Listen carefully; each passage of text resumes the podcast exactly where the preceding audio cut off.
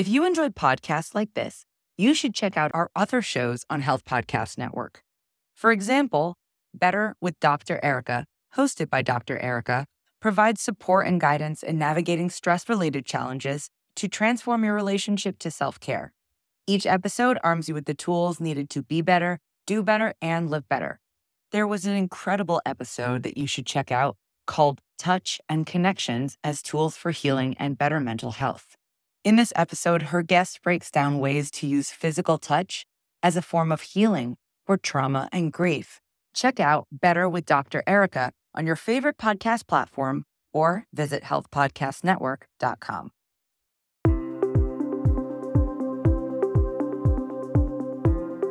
I'm Tara Bradner, and this is Hopeful Hints, an infertility podcast where you will receive quick, hopeful hints to guide you through infertility. Here you will find education, inspiration, and most importantly, find peace as you walk through this journey to fulfill your family vision.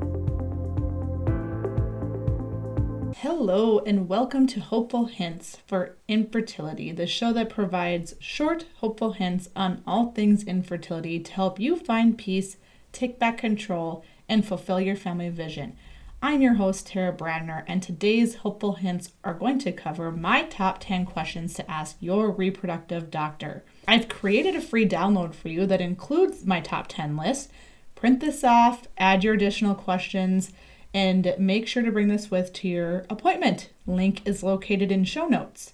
Let's get started. We've all heard that knowledge is power, right? This is even more true when you're going through infertility. I truly believe that having your questions ready ahead of time is key to easing those nerves, feeling validated, and walking out of your appointments with confidence in moving forward with your plan of care. Knowing the steps can greatly help you manage those emotions that we all know arise when you have these appointments. And I just truly believe that you will walk into that appointment with more confidence, being prepared with these questions to empower you through this entire process. Let's dive in and review my top 10 questions. Question number one Will you be my main provider or will there be a rotation of multiple? This is really important to know early on, especially if you're one who specifically went to a clinic to see a particular provider to ensure that you're being overseen at all stages of your progress and course of treatment by that provider. Now, understand most times you will at some point, usually during a procedure, see an on-call provider because let's face it, no medical provider, including myself, can be on call at all times. But I think the important thing to keep in mind is who is the provider that is overseeing your protocol. Question two for our checklist What tests are you ordering and why? I think that's self explanatory, but this question is to empower you to be a patient advocate for yourself and will better help you understand every aspect of your treatment.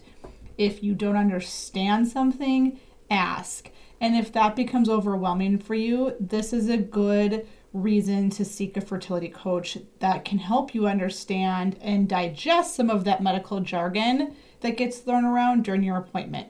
Question three What is your clinic success rate? Now, I have an entire podcast on this topic alone, but it's important to know this even before you start However, if you are torn between one, two, or even three clinics, this is a great question to ask during your appointment to get a better understanding of their data and perhaps a little further insight into why that number might be what it is.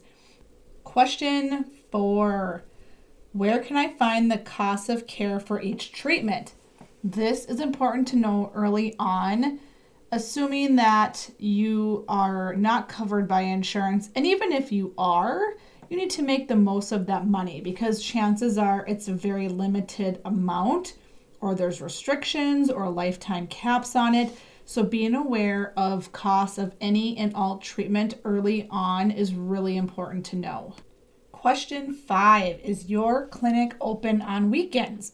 And perhaps another way to word this is Do you have protocols or procedures in place to assist with needs that fall on the weekend.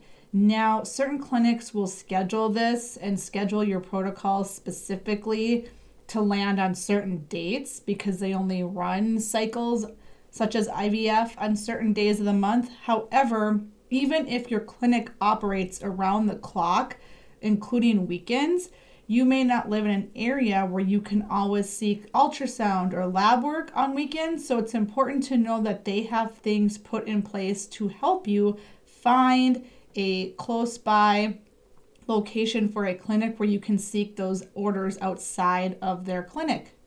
Question six Do you support complementary services? What I mean by this is things such as acupuncture, supplements. Perhaps you're seeing a naturopathic provider in addition to your reproductive provider, massage, pelvic floor physical therapy, a fertility coach, all the things. Do they support this? Why or why not? I truly believe fertility needs to be approached from a team standpoint, and you can have multiple teammates when you go in to your treatment, no matter what you're doing natural, medicated, IUI, IVF, your fourth round of IVF. A team approach to your care is best. If you think about it, there's many diseases. The one that comes to my mind is my diabetic patients. They have a nutritionist, they have a diabetic educator, they have nursing staff, they have us as a provider. Most diseases have a team approach. Your reproductive health care should too.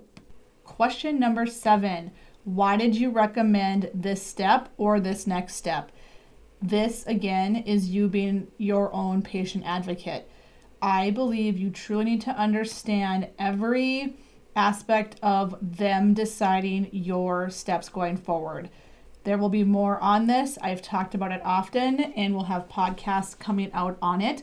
But you need to understand that after so many rounds of certain treatments, protocols need to be changed, medications need to be changed, dosages, many things need to be evaluated before deciding should you remain on this treatment or should you move on to the next treatment. Ask this question. Question number eight What emotional support materials or programs do you offer? Let's face it, the second we enter, especially a reproductive endocrinologist office, our emotions and mental health have been taxed. And we need to make sure that we are taking care of that. If you're not aware, infertility is the fourth leading cause of trauma in women. This is hard, and you need to acknowledge these feelings and we need to work with them as you move forward and take care of them. We need to nurture our feelings and emotions. One of my favorite is organic conceptions. I truly wish I would have had this program day one of being diagnosed with infertility. I do work with them, so you can see me over there in their community. But I truly just believe in what they do and that they truly support the emotional well being of you and your spouse. Number nine, how many cycles of treatment would you recommend before trying another option? This is a vital question, especially once again because we know either you have insurance coverage or you don't, and if you do, it's going to be limited more than likely. So, knowing early on, this is a great way for you to advocate for your health care and just being fully involved in your treatment and knowing every aspect of why they have chosen that particular medication protocol or treatment for you. Question number 10 is How will I get my questions answered? It is so hard to sit and wait for those phone calls or emails or messages in your portal systems to be answered. Knowing ahead of time what their average response rate is for returns is important. This is where I also like to insert the importance of a fertility coach. Oftentimes, we will be able to answer those questions for you or help navigate you through responding or creating your question to ask your healthcare provider or your fertility nurse at your clinic. I hope you found these questions to be helpful and most importantly to empower you moving forward with your treatment, whatever that may be. Remember, you can download my top 10 questions for you to ask your reproductive doctor. Link will be in the show notes. Add your additional ones that you may think of after listening to this. And join us next week for hopeful hints to bring you peace as you walk through your infertility journey.